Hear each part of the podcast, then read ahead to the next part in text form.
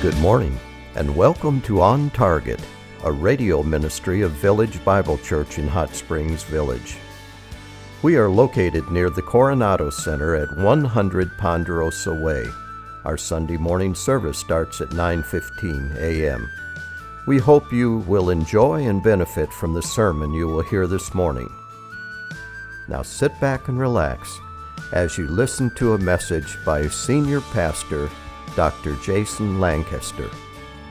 When I was a senior in high school at Richland High School in the North Richland Hills, Texas area, I thought I was really cool, but I lived a life of rampant sin. And my world came crashing down when one day, while I was a senior in high school, a fellow student threatened to kill me and it really freaked me out and scared me to death. And I needed help really bad. So I attempted to do what I'm going to call this morning the God thing. You can write that down if you want. I attempted to do the God thing. And by that, I meant I was going to turn to God for help, but on my own terms. So here's what I did. I mean, I wasn't a believer in Jesus, but I thought that God could somehow help me. So I drove to Kmart. Remember Kmart? And I went to this uh, section where there's religious pictures of Jesus, lots of them. I put some on layaway and I took some home. And I took all those pictures home and I put them in my walls all around my room because I thought somehow pictures of Jesus would help me and protect me. I was doing the God thing because also in my room was a variety, a number of sinful things. But I didn't care. I saw no contradiction. I was doing the God thing. And in addition to that, I drove around town in a Chevy Cavalier. Yeah, great car. And I, I would have, um, I had really loud music. I, this generation probably wouldn't understand it, but I had two 15s in the back. That's bass. Never mind. Overlook that. Um, so I would listen to the, and I was doing the God thing, so I was still scared. And so I would blast in the 80s, blast Amy Grant. And in, in addition to Amy Grant, I would also listen to the most filthiest music you've ever heard. Both. Because I was doing the God thing. Because surely this is going to work for me. And I want to tell you, it wasn't working. And I remember my 17, 18 year old self kind of cradled up in a ball in my room, afraid, scared, about to cry, didn't know where to turn because the God thing was not working for me. But now I'm a believer. I believe in Jesus Christ. Most of you believe in Jesus Christ. But every single one of us, even as believers, can attempt to do the God thing where we think we can manipulate God to do what we want Him to do on our own terms. And the book of Hebrews is written to a church who was attempting to do the God thing because they are being so pressured and so squeezed, they're wondering, can't we just follow God without really, you know, submitting to the lordship of Jesus Christ? Isn't there an, a, a, kind of a workaround where we can be religious and God's going to help us, and yet we don't have to kind of be all in and doing what he, he wants us to do? And they were tempted to bail on Jesus. And I am praying and asking that God would take His word this morning and many of us who think we can get God to do what we want Him to do on our terms, and we can kind of mix our lives with some religion here and there, that God will reveal to us that the God thing is actually just your own thing where you are trying to play God. And may He convict us. And may we be so excited and full of joy that when we end today, we're all in following Jesus Christ, bowing to Him alone. And what we're going to do is we're going to look at Hebrews and something that we've been wanting to talk about for several weeks. In fact, the author of Hebrews has been wanting to talk about it for several, several chapters. He wants to tell them about the high priesthood of Jesus in the order of Melchizedek. And you may think that is so boring. But I'd love to introduce you to a woman in our church this morning. She told me she's been waiting for weeks to hear about Melchizedek, and she's so excited to be here today just to hear about Melchizedek, and that's awesome. I want that to be everybody. Like, I just can't wait. Tell me about Melchizedek. It's going to be good. And that's what the author's been wanting to do. He wanted to tell him, he says, like, you need to hear this about the high priesthood of Jesus and the order of Melchizedek, but I can't tell you because you're too immature. You're thinking about bailing on Jesus. And so then several chapters, he's warning them, don't fall away from Christ, don't fall away from Christ, don't fall away from Christ. He warns them, warns them, warns them, encourages them. And instead, he's like, okay, finally, I can tell you, but I've been trying to tell you. And so we begin with Hebrews chapter 7, starting in verse 1. For this Melchizedek, king of Salem, priest of the Most High God, who met Abraham as he was returning from the slaughter of the kings and blessed him, to whom also Abraham apportioned a tenth part of all the spoils. Abraham was returning from war, and he met a historical figure named Melchizedek. I don't know why parents don't name their sons that. It is a great name, very biblical too. So Melchizedek met Abraham and blessed Abraham, and then Abraham gave Melchizedek a tenth of all his spoils and plunder from the war. Melchizedek was this rare combination because he was a king and a priest. He was the king of Salem and he was a priest of the Most High God. That means he's the priest of the same God as Abraham. Now, this is before Israel is established as a nation. That's in the future. This is before the Levitical priesthood. At this moment, he is the king and the priest of God Most High, creator of heaven and earth.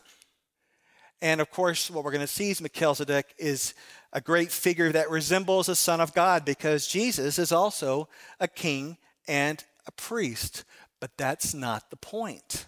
Verse 2 To whom also Abraham apportioned a tenth part of all the spoils was first of all by the translation of his name, King of Righteousness, and then also King of Salem, which is King of Peace.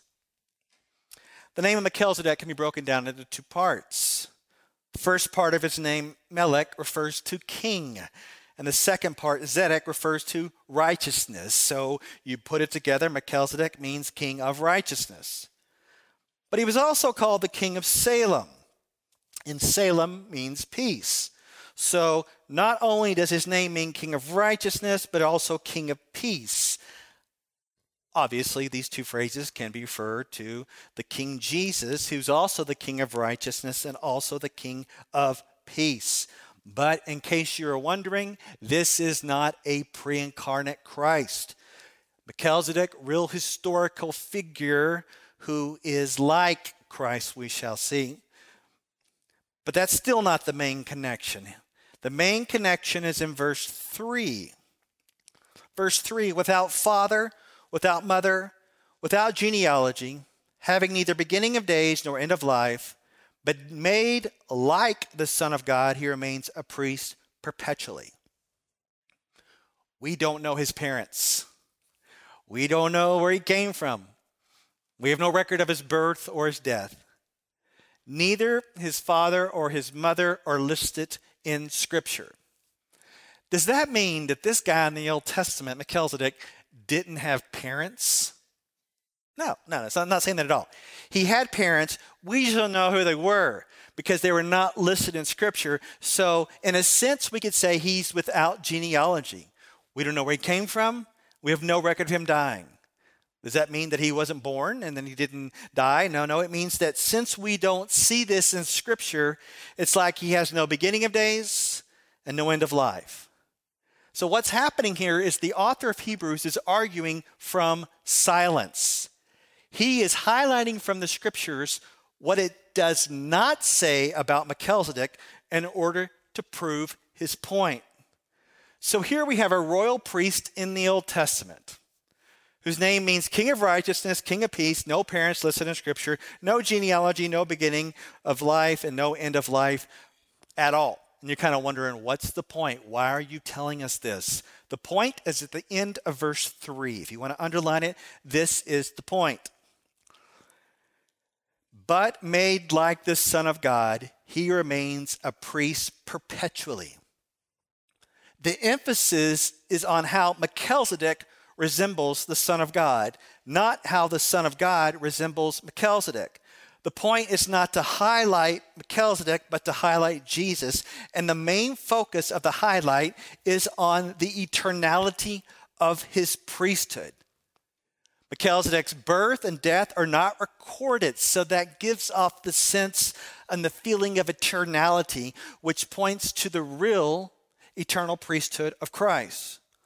Now, of course, Melchizedek was born, and of course, he died. It's just not mentioned in Scripture, which leads one to think about the eternal priesthood of Jesus. And the author feels justified in making this interpretation because he knows Psalm 110:4, which we saw earlier. Psalm 110:4 points to the eternality of the priesthood of Jesus in the order of Melchizedek, and it's referenced in Hebrews 5 6. Hebrews 5 6 says, and he says in another place, you are a priest forever in the order of Melchizedek. And also in Hebrews 6:20, he has become a high priest forever in the order of Melchizedek. The idea is that Jesus' priesthood is eternal, and the example of Melchizedek is used to highlight the eternality of Jesus' priesthood. Point is this Jesus has an eternal priesthood and is a high priest forever. So what? Eternality of his priesthood, he's high priest forever, so what? When I have done something with my kids called a catechism. Do you know what a catechism is? You ask them a theological question and they give you a theological answer, and this is the way you train them to think theologically through the word of god. And one of the catechism questions is this. Let me, let me put up the q&a for you okay? It's this. It says why do you need christ as your priest and the answer is because I'm guilty of breaking God's law. You see, that's how the catechism works. So, why do you need Christ as a priest? And the kid would say, because I'm guilty of breaking God's law. And so, uh, uh, humor me, let me catechize you. All right? So, I'm going to ask you the question and you give me the answer. You got this? It's really simple. Okay, here's the question Why do you need Christ as your priest? because I'm guilty of. All right, please tell me you remember that anyway. So, do you realize that your number one problem in life is a guilt before God, a guilty of breaking His law? You have lied, you have coveted, you've committed adultery through lusting, you've taken the Lord's name in vain, you worshipped idols, you've stolen in a variety of other ways. You and I have broken God's law. And the question is, well, how can Jesus help us? Well, He's the priest. What does that mean? Well, He's the one that laid down His life for us who's buried and rose again after he bore the wrath of God on the cross. And now he's ascended and he's at the right hand of the Father and he's still praying for us or interceding for us through his eternal, perpetual, eternal forgiveness of sins through his life, death, and resurrection. Okay? So that's why it's important to focus on the eternal priesthood of Jesus. All right? Now, why in the world is he talking like this? Because if you read some of the other books uh, in the New Testament, you don't see this kind of argument, do you? Like, what, why is this author bringing this up like no other author in the New Testament? It's because the Hebrews, the church there, were tempted to do the God thing. They're, they're trying to determine whether they want to follow Christ or not. Right? right? They kind of want to have this relationship with God on their own terms. And here's the real temptation they're thinking about going back to their old Jewish ways. They're thinking about returning to the Levitical priesthood, which is not eternal and is passing away. They were tempted to turn back to this inferior, temporary Levitical priesthood and away for the eternal priesthood in Jesus. And why? You got to ask, why in the world would you want to do that? Why would you want to go from this inferior temporal system and, and, and go back to that? And here's the deal here's why. They were attempting, you listen to this? They, they were attempted to think that they could have a relationship with God without Christmas and Easter. They were thinking they could have a relationship with God without Christmas and Easter. And that's totally the opposite of what we see in American churches. They think, well, I can have a relationship with God and I'll show up for church just on Christmas and Easter, right? But they were thinking, you know, we can follow God and we don't really need Jesus because it's the whole Jesus who's getting us into so much trouble because they were being persecuted. They were being pushed, maybe by some of those in Judaism where they left and they're saying, You guys are fools for following Jesus. And maybe they're tempted to think, Let's just go back to the old ways. We were good. We weren't being challenged. We weren't being persecuted. And so their temptation is to do the God thing and revert back to their old ways. And that's why the author continues over and over again to present the superiority of Jesus over the things in Judaism. Do you remember this? That's kind of been the argument the whole time. Do you remember? Jesus is superior to the angels. Jesus is superior to Moses. Jesus is the one who gives them superior and the greatest rest. He offers the greater sacrifice and he offers a greater covenant. And here we have Jesus is the superior eternal priest forever. And so if you do the God thing, trying to follow him on your own terms, he's saying, Hebrews, you leave Jesus, you're doomed. You will face wrath, hell forever because you're turning away from the superior sacrifice, the superior priest of Jesus, and you're going back to the inferior Levitical priesthood, which can't save you. Let's continue with the argument. Verse 4. So the figure of Melchizedek is still in use here. He's highlighting Jesus. So, verse 4 Now observe how great this man was to whom Abraham the patriarch gave a tenth of the choicest spoils. So the author of Hebrews is pointing out how great Melchizedek was because he's even greater than father Abraham, because Abraham gave him a tenth of all the plunder he took in the war. So obviously, Abraham saw in Melchizedek one who was worthy of his tithe for his role in being a priest of the Most High God. Verse 5. Verse 5. And those indeed, this is interesting. And those indeed of the sons of Levi who received the priest's office have commandment in the law to collect a tenth from the people, that is, from their brethren, although these are descended from Abraham. This is why we preach through books of the Bible, right? verse by verse. I mean, who's going to preach a topical message on this? What in the world is it saying here? What's going on is that the author he breaks out this description of the Levitical priesthood. And sometime after Abraham, you remember, the descendants from the tribe of Levi were to be the priests. And the law required, required these Levites to collect a tithe from the people of Israel in order to live and serve as priests. So the Israelites, as you know, are all descended from Abraham, but the Levites were to collect a tithe from the rest of the people in Israel. Verse 6 But the one whose genealogy is not traced from them collected a tenth from Abraham and blessed the one who had the promises. But without any dispute, the lesser is blessed by the greater.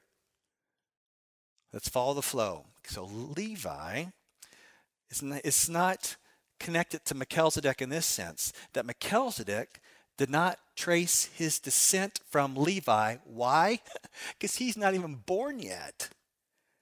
Levi, not even born, because Levi was a descendant of Abraham. So, in a sense, you could say Levi was still inside Abraham. Yet, Melchizedek gets this tithe from Abraham and blesses Abraham who had the promises. And the promises we saw last week and the weeks before is many descendants, a nation would come from them and they would all come from the descendants of Abraham. Yet it's not Abraham who's blessing Melchizedek and giving him, you know, blessing him, but it's Melchizedek blessing Abraham and collecting a tenth from Abraham. Who is greater in this scenario? Melchizedek. Who is lesser? It is Abraham. Verse 8. Stick with us. Verse 8. In this case, mortal men receive tithes, but in that case, one receives them of whom it is witnessed that he lives on. So the first case is the collection of the tithe by the Levites who die. But the tithe collected here is by Melchizedek, and we have no record of his death. It's as if he kept living on. So this is in a true limited sense in applying to Melchizedek, but it's also true in an absolute sense in applying to our high priest Jesus Christ. And then we finish up and explain here. Look at 9 and 10. And, so to speak, through Abraham, even Levi, who received tithes, paid tithes, for he was still in the loins of his father when Melchizedek met him. So here's the rationale here, if you can even follow. The picture here is that Levi and his descendants are the ones who collect the tithe from Israel, but since they are not yet born, it's as if they are still in the body of Abraham, and it's as if they, through Abraham, paid the tithe to Melchizedek while they were still in the body of Abraham. Wow, what, what logic there? That's crazy. So let me just kind of little summarize here and put it all together for you. So the Melchizedekian priesthood is superior to Levitical priesthood for four reasons. I have this slide. Here are the four reasons why the Melchizedekian priesthood is superior to the Levitical priesthood. Here are the four reasons. Number one, Abraham paid a tithe to Melchizedek, not vice versa. Verse 2 Melchizedek blessed Abraham. Number three, Melchizedek is declared to be living while the Levites died. Remember, no father, no mother, no end, no beginning. Number four, Levites also paid a tithe to Melchizedek through Abraham. And you're still wondering, what is the point of all this?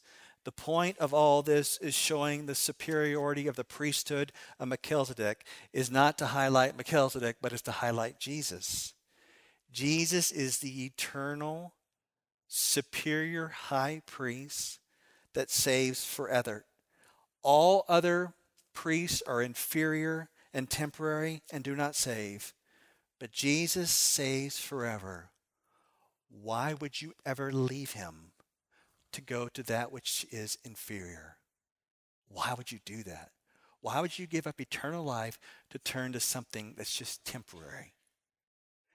he's really pressing in on them. It's like, why are you going through the motions of doing this God thing when it does not save? It's on your own terms. You're turning back to something that was meant to be temporary. You're turning back to something that's not going to save you. Well, why would you do that?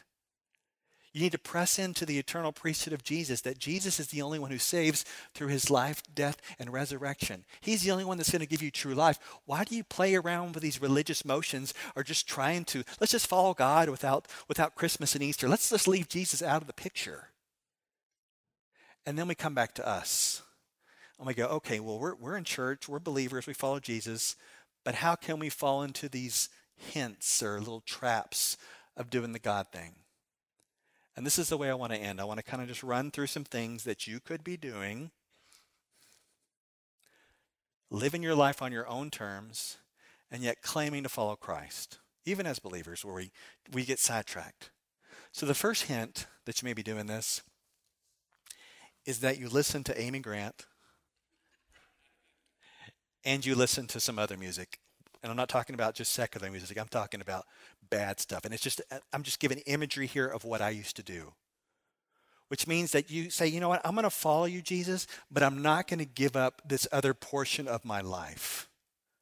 This other sinful thing, I've got to hold on to it because if I'm going to manage my pain, if I'm going to manage the hurt I've, I've endured all these years, I've got to have this little side thing here so I'll, I'll, I'll do all the religious thing here. I'll go to church, get in the word and everything, but I got to keep this thing because this thing keeps me alive. Even though it's sinful, but I, I need it to sustain me. That is playing games with God. That's saying, God, I know best. I'm going to hold on to this. And yet, He's saying, Give me your all. He offers you grace, He offers you forgiveness, and He'll offer you deliverance and freedom for leaving that stuff behind. Well, the second hint that you may be doing the God thing is that, oh, this is a good one. I was thinking about this. Maybe you're doing the God thing if you're just rushing through your times in the Word and prayer. This is convicting because sometimes we get into such a habit of doing our quiet time that we almost we almost make it look like it's our it's our priestly sacrifice. Like it's okay, I'm going to do this. I do it every morning. I get in the word, I pray. This is whatever, whatever, whatever. Amen. And we just kind of get through going through the motions. Anybody been doing that recently? Yeah. Oh, yeah. It's like I'm just, I'm just, I don't even know what I'm reading. I don't even know what I'm doing. I'm just, I just know it's the habit I have, and we need to be careful. Is it just a habit, which can be good, but are we really slowing down, drawing near to the Lord, and talking to Him, letting His Word to speak to us every day, not just going through the motions, not just doing the God thing, but we're approaching the Father through Jesus and slowing down. You can actually slow down and read the Word and have a, access to God no matter what. Well, number three hint that you may be doing the God thing, and this is probably pretty convicting to many of us. Um, you're one way around your family and another way around others. Anybody? How many of you and your wife were throwing down on the way to church today? in the car. It always happens on Sunday morning. And then you come here, you're all smiles. We need to be careful that we're not one way around church folk and totally different around our families. Because your kids know. They see that stuff. Your spouse knows. And God knows. Guys, can I talk to you for a second? Did you know the Bible actually says if you're treating your wife poorly, God will not answer your prayers. You're like, is that really in the Bible? It is really in the Bible. Come ask me where it's at later and I'll tell you. It matters how we act around people closest to us. If we're acting totally different when we come here, we're just doing the God thing. Well, then there's some people who maybe have a hint of doing this God thing. On the fourth thing I want to mention is that you want God, but you don't want his people. That means you want God, but you don't really like church people and you don't want to be around them. And I know that many people are, are watching online because of, of health reasons and a variety of other circumstances, but maybe some are watching online because they just don't want to be around church people. That's not good. And the last thing I want to say, and I just want to kind of revert back to my life before I knew Jesus. I was full blown doing the religious thing. It's just amazing to me when I think back before I knew Christ on how religious I was. I went to church. I read the Bible. I had bumper stickers. I had fish necklaces and crosses and all type of religious stuff.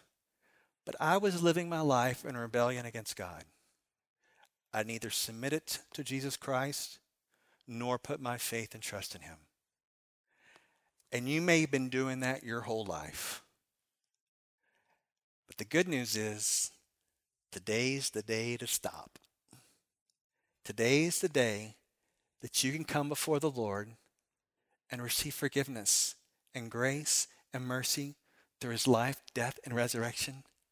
And you can start to walk in his ways as he's outlined in his word rather than your ways and mixing that with some type of religious motions.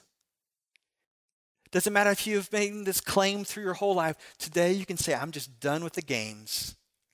I'm going to follow Jesus. We hope you enjoyed this message. It was preached recently at Village Bible Church. You can hear this message or let others know about it by visiting our website at vbchsv.org